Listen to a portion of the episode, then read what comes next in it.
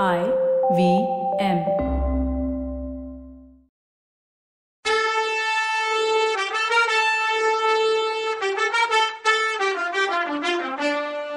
வணக்கங்க. நான் கவிதா பேசுறேன். வெல்கம் டு கதை பாட்காஸ்ட் சிவகாமியின் சபதம் இது எபிசோட் நம்பர் இருபத்தி ஒன்பது. இந்த எபிசோடோட டைட்டில் புலிகேசியும் சமண குருமார்களும். பரஞ்சோதியா அந்த வீரங்க வழிகாட்டி கூட்டிட்டு போறாங்களா? இல்ல சரப்புடிச்சிட்டு போறாங்களான்னு அவனுக்கு ஒரே குழப்பமா இருந்துச்சு. ஸ்ரீபர்வதம் வடக்க கிருஷ்ணா நதிக்கரையில இருக்குன்னு அவனுக்கு தெரியும். ஆனா விடிகாலையில கிளம்புனதுல இருந்து இந்த வீரங்க எல்லாரும் மேற்கு பக்கமே போயிட்டு இருந்தாங்க. ஒருவேளை கொஞ்ச தூரம் மேற்கு நோக்கி போயிட்டு பின்னாடி வடக்கு பக்கம் போகலான்னு அவன் நினைச்சதும் நடக்கல. சூரியன் உச்சிக்கு வர வரைக்கும் அவங்களோட போனவன் சரி நம்மளை எப்படி தான் கொண்டு போறாங்க? கைதியாவா? இல்லையான்னு உறுதியா தெரிஞ்சுக்க விரும்பினான். அந்த நேரத்துல வடக்கு பக்கம் திரும்பின பாதையில அவன் தன்னோட குதிரையை திருப்பினான். கண்ணு மூடி திறக்கிற நேரத்துல அந்த ஆறு குதிரை வீரர்களும் தன்னை சுத்தி நிக்கிறத பார்த்தான் அவன். அவங்களோட வேல் முனை அவன் குதிரை மேல உரசிட்டு இருந்துச்சு. எண்ணெய் ஊத்தி ரெடியா வச்சிருக்க தீபத்தோட திரி மேல தீப்பட்டதும் எப்படி சொடர் விட்டு எரியுமோ அதே மாதிரி பரஞ்சோதி மனசுல குமுறிக்கிட்டு இருந்த ஆத்திரம் இப்ப கொழுந்து விட்டு எரிய ஆரம்பிச்சுது. கோவத்துல அவ ரத்தம் கொதிச்சுது. கையில வேலை எடுத்தான். அத தனக்கு பக்கத்துல நின்னவன் மேல ஓங்குனான் தான் ஆஹா என்ன ஒரு ஏமாற்றம். அது எங்கேயோ போய் விழுந்துச்சு. இவனும் தொப்புன்னு கீழே போய் விழுந்தான். எப்படி விழுந்தோன்னு முதல்ல பரஞ்சோதிக்கு புரியல. அப்புறம்தான் தான் உடம்பு மேல கயிறு ஒண்ணு சுத்தி இருக்காங்க அப்படின்னு பார்த்தான். அந்த வீரர்கள்ல ஒருத்தன் சுருக்கு போட்ட கைத்த அவன் மேல எரிஞ்சு அவனை கீழே இழுத்து தள்ளிட்டான்னு அப்பதான் அவனுக்கு புரிஞ்சுது. ச்சே ரெண்டாவது தடவையா இப்படி சூழ்ச்சியில நம்மள தோக்கடிச்சிட்டாங்களேன்னு அவனுக்கு வெக்கம் புடுங்கி தின்னுச்சு. இன்னொரு பக்கம் ஆத்திரமும் வந்துச்சு. அவன் குதிரையானா தான் எஜமானுக்கு இனிமே தன்னால யூஸ் ஒன்னும் இல்லைன்னு புரிஞ்சுக்கிட்ட மாதிரி வந்த வழியில திரும்பி ஓடிட்டு இருந்துச்சு தப்பிச்சு போறதுக்கும் வழி இல்லை. சரி இனி போராடுறதுல ஒன்றும் முடியாது. நடக்கிறது நடக்கட்டும்னு முடிவெடுத்து செவனேன்னு இருந்தான்.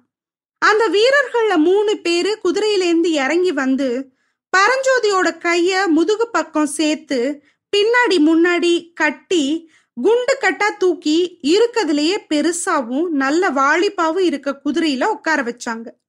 அவனுக்கு பின்னால அவங்கள ஒருத்தன் உட்காந்துக்கிட்டான் திரும்ப குதிரைங்க மேற்கு நோக்கி போச்சு. அஸ்தமிக்க ஒரு ஜாமம் இருக்கும்போது பரஞ்சோதி தனக்கு முன்னாடி ஒரு அதிசயத்தை பார்த்தான். அப்போ அவங்க போன பாதை வர வர மேடாகி பீடபூமியோட உச்சிக்கு வந்திருந்துச்சு. அங்க இருந்து பார்க்கும்போது ரொம்ப தூரத்துக்கு ரொம்ப தூரம் சமவெளியா தெரிஞ்சுது. அந்த பகுதியில கண்ணு கெட்டின தூரம் வரைக்கும் பட தாவடி போட்டு தங்கி இருந்துச்சு ஆயிரக்கணக்கான போர் யானைங்க கருங்குன்று மாதிரி வரிசையா நின்னுச்சு. அந்த கருங்குன்றுக்கு இடையில இருந்த கூடாரங்கள் வெள்ளை வெள்ளையா மணற்குன்று மாதிரி தெரிஞ்சுது. இதை தவிர எண்ண முடியாத அளவு குதிரைங்க ஒட்டகங்கள் ரிஷபங்கள் அதாவது காளைகள் ரதங்கள் வண்டிகள் இதெல்லாம் எங்க பார்த்தாலும் தெரிஞ்சுது. எரஞ்சு கிடக்கிற சர்க்கரையை மொக்கிற எறும்பு மாதிரி லட்சாதி லட்சம் வீரர்கள் சில இடத்துல கூடியும் பிரிஞ்சும் ரொம்ப தூரத்துக்கு இருந்தாங்க. கூடாரத்து மேல வரிசையா கொடி பறந்துட்டு இருந்துச்சு. எல்லாத்துக்கும் நடுவுல பிரம்மாண்டமான ஒரு கொடி வானளாவ பறந்துட்டு இருந்துச்சு. கொந்தளிச்சுட்டு இருக்க கடலை நெருங்கும் போது கேக்குற ஹாஹான்னு பெரிய சத்தம் மாதிரி இனம் புரியாத பல சத்தம் வந்துச்சு அங்கிருந்து. இதெல்லாம் பார்த்ததும் பரஞ்சோதி வாயிலிருந்து ஆஹான்னு ஒரு சத்தம் வந்துச்சு. அங்க தண்டு இறங்கி இருக்கிறது பல்லவ படன்னு அவனுக்கு புரிஞ்ச அந்த நிமிஷத்துல அவன் நிலைமையெல்லாம் மறந்துட்டு ஒரு பெரிய ஆர்வம் அவனுக்குள்ள இருந்து கொப்புளிச்சுது.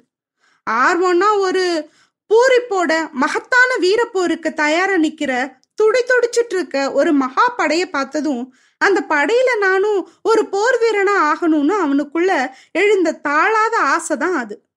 கும்மிருட்டான ராத்திரியில பயணம் பண்றவன் வழி தெரியாம திகைச்சு போய் நிக்கையில திடீர்னு மின்னல் மின்னுன ஒளியில தான் போக வேண்டிய பாதையை கண்டுபிடிப்பானே. அது மாதிரி பரஞ்சோதிக்கும் தான் பிறவி எடுத்தது எதுக்குன்னு அந்த கணத்துல தெளிவாச்சு. தான் பிறந்தது ஓலையில எழுத்தாணி வச்சு எழுதுறதுக்கோ ஸ்தோத்திர பாட்டை பாடுறதுக்கோ கையில உளி வச்சு கல்ல கொத்தவோ வண்ணத்தை குழைச்சு சுவர்ல ஓவியம் வரையவோ இல்லைன்னு அந்த நேரம் அவனுக்கு புரிஞ்சுது. கையில வேலும் வாளும் வச்சுக்கிட்டு போர் முனையில நின்னு எதிரிகளோட தலைய பந்தாடுறதுக்குன்னு அவனுக்கு அந்த நிமிஷத்துல புரிஞ்சுது. எதிரிங்க மார்பில வேல் பாய்ச்சி ரத்த வெள்ளத்துல நீந்தத்தான்னு அவனுக்கு விளங்குனுச்சு. வெற்றி சங்கு ஊதி பகைவர்களை அதக்களம் பண்ணி விரட்டி வீராதி வீரன்னு உலகமே பாராட்டுறபடி பேர் வாங்கத்தான்னு அவனுக்கு உணர்ச்சி வந்துச்சு. இதெல்லாம் அவனுக்கு இடம் புரியாத சந்தோஷத்தை கொடுத்துச்சு. என்ன இருந்தாலும் அவன் உடம்புல ஓடுறது அவங்க அப்பா மகாவீரரோட ரத்தம் தானே வீரம் சும்மா இருக்குமா? ஆயினர் வீட்டுல புத்தர் சிலைக்கு பின்னால ஒளிஞ்சிருந்த அவன் பார்த்த மகேந்திர சக்கரவர்த்தியோட கம்பீர உருவம் அவன் கண்ணு முன்னால வந்துச்சு. அதோ அந்த வானளாவி பறக்கிற கொடியோட அடியில இந்த மகா பெரிய படையோட பிரதம சேனாதிபதியான மகேந்திர சக்கரவர்த்தி இருப்பாரு. அவர் முன்னாடிதான் என்னை கொண்டு போய் நிறுத்துவாங்க. சக்கரவர்த்தி கிட்ட போனதும் அவர் காலில் விழுந்து கும்பிட்டு பிரபு பல்லவேந்திரா உங்களோட மகாவீர படையில இந்த பட்டிக்காட்டுல பிறந்த அரியாப்பையனையும் சேர்த்துக்கோங்க. அப்படின்னு சொல்லி வேண்டிக்கணும்னு பரஞ்சோதி முடிவு பண்ணான். ஓவியமாவது வண்ணமாவது. ஆயனரும் நாகநந்தியும் எக்கெடுகட்டாவது போகட்டும். இப்படியெல்லாம் அவன் யோசிச்சுட்டே பாசறையை நெருங்கினப்போ அவனோட உற்சாகத்தை திரும்பவும் சந்தேகம் வந்து கொஞ்சம் அணை போட்டுடுச்சு. இங்க இருக்குது பல்லவ படதானான்னு தான் அந்த சந்தேகம். பல்லவ நாட்டோட கொடி ரிஷப கொடி இல்ல இங்க பறக்கிற கொடியில காட்டுப்பன்றி உருவம்ல. கர்ண கொடூரமா இருக்கே. ஒருவேளை இது வாதாபி சைன்யம் மாதிரி தெரியுதே. பல்லவ படம் மேல படையெடுத்து வர்ற படையில இது? அம்மாடியோ. இவ்வளோ பிரம்மாண்டமான படை பலமுள்ள எதிரியா பல்லவ நாட்டு மேல படையெடுத்து வர்றான்னு இருந்துச்சு பரஞ்சோதிக்கு. பாசறையோட முன் வாசலுக்கு வந்ததும் வீரர்கள் குதிரையிலேருந்து இறங்கி பரஞ்சோதியும் கீழே இறக்கி விட்டு அவனை கூட்டிட்டு போனாங்க. பாசறைக்குள்ள போனதுமே பரஞ்சோதி நினைச்சது சரிதான்னு தோணிடுச்சு அங்கங்க நின்ன வீரர்களோட பேச்சும் உருவமும் வேறையா இருந்துச்சு. அதனால இது பல்லவ படையா இருக்க முடியாதுன்னு தெளிவா புரிஞ்சுது. ஆஹா எதிரிகளோட பாசறதான் இது. வேற வழியே இல்ல போலையேன்னு பரஞ்சோதி யோசிச்சதும் அவனோட சப்த நாடியும் ஒடுங்கிடுச்சு.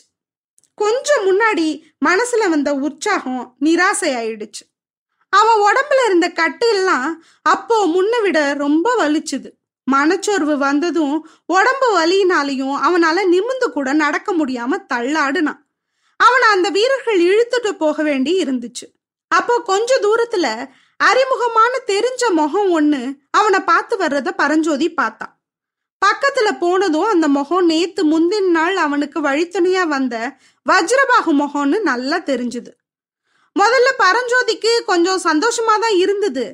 உடனே அவன் மனசுல நாம இந்த கதிக்கு வர்றதுக்கு காரணமே இந்த மனுஷன் தானேன்னு தோணுச்சு.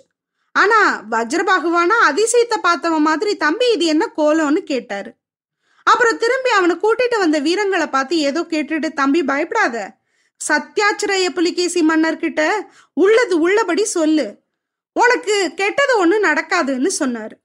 அவர் சொன்ன வார்த்தையை விட அவர் கண்ணுல ஏதோ மின்னல் மாதிரி வந்து போச்சோன்னு அது சைகையா? இல்லையா? ஆனா அவனுக்கு அது கொஞ்சம் தைரியத்தை கொடுத்துச்சு. சரி இந்த சத்ராச்சிரயன் சத்ராச்சிரயன்னு சொல்றாங்களே அவர் யாரு?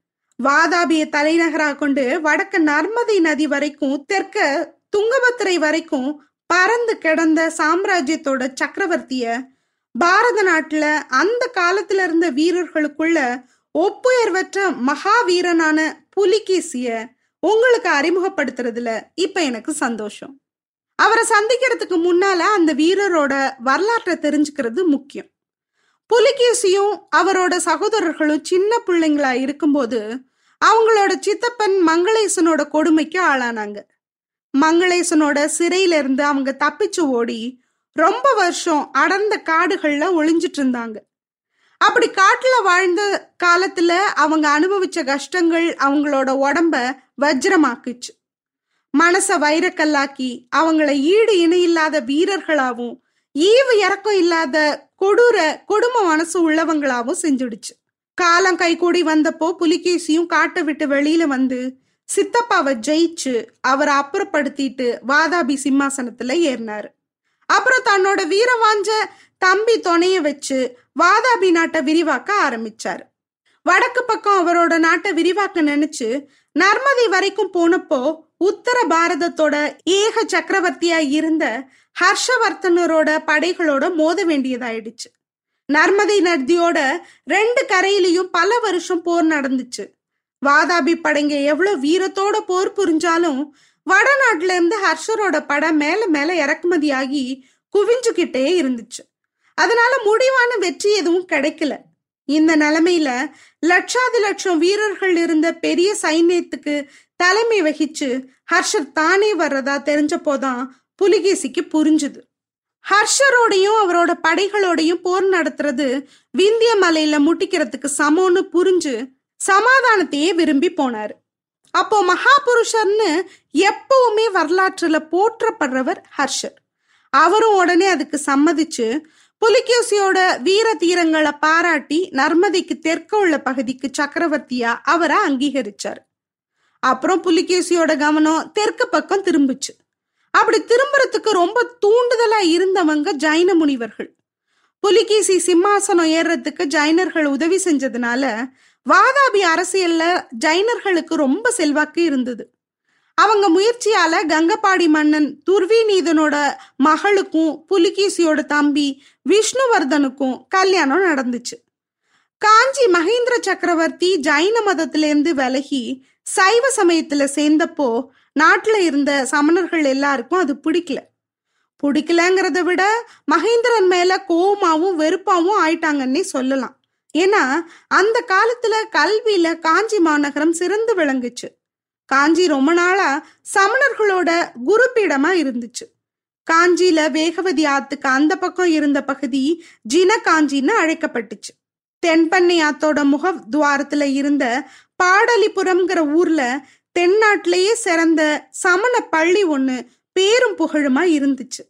இந்த பிரதேசத்துல போய் சமண மொக்கையாகி சைவத்தோட புகழ் ஓங்குனுச்சுன்னா யாரால தான் தாங்கிக்க முடியும்.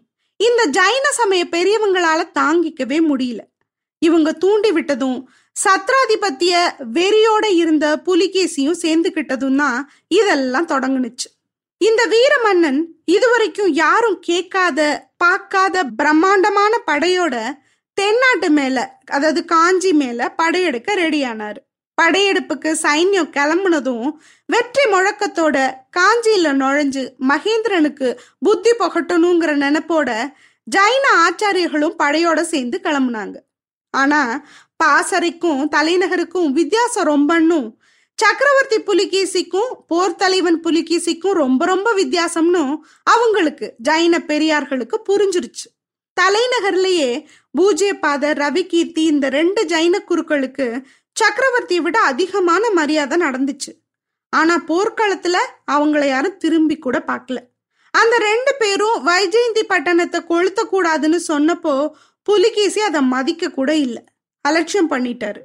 இதுக்கப்புறம் அவங்களுக்கு போர்க்காலத்துல இருக்கவே பிடிக்கல. இதெல்லாம் தேவையாங்கய்யா? யாரும் இருக்கிற இடத்துல இருந்தா தானே மதிப்பு. ஃபர்ஸ்ட் எந்த மதத்து பெரியவங்களுக்கும் பர்சனல் ரெவெஞ்ச் அப்படின்னு எதுவுமே இருக்கக்கூடாது. மத நல்லிணக்கங்கிறது பேர்ல மட்டும் இல்ல பெருந்தன்மையில வெளியில தெரியணுங்கய்யா. என்னவோ போங்க நான் போய் என்னத்தை அட்வைஸ் பண்றது உங்களுக்கெல்லாம். சரி என்ன நடக்குதுன்னு அடுத்த எபிசோட்ல பார்க்கலாம். அது வரைக்கும் நன்றி வணக்கம்.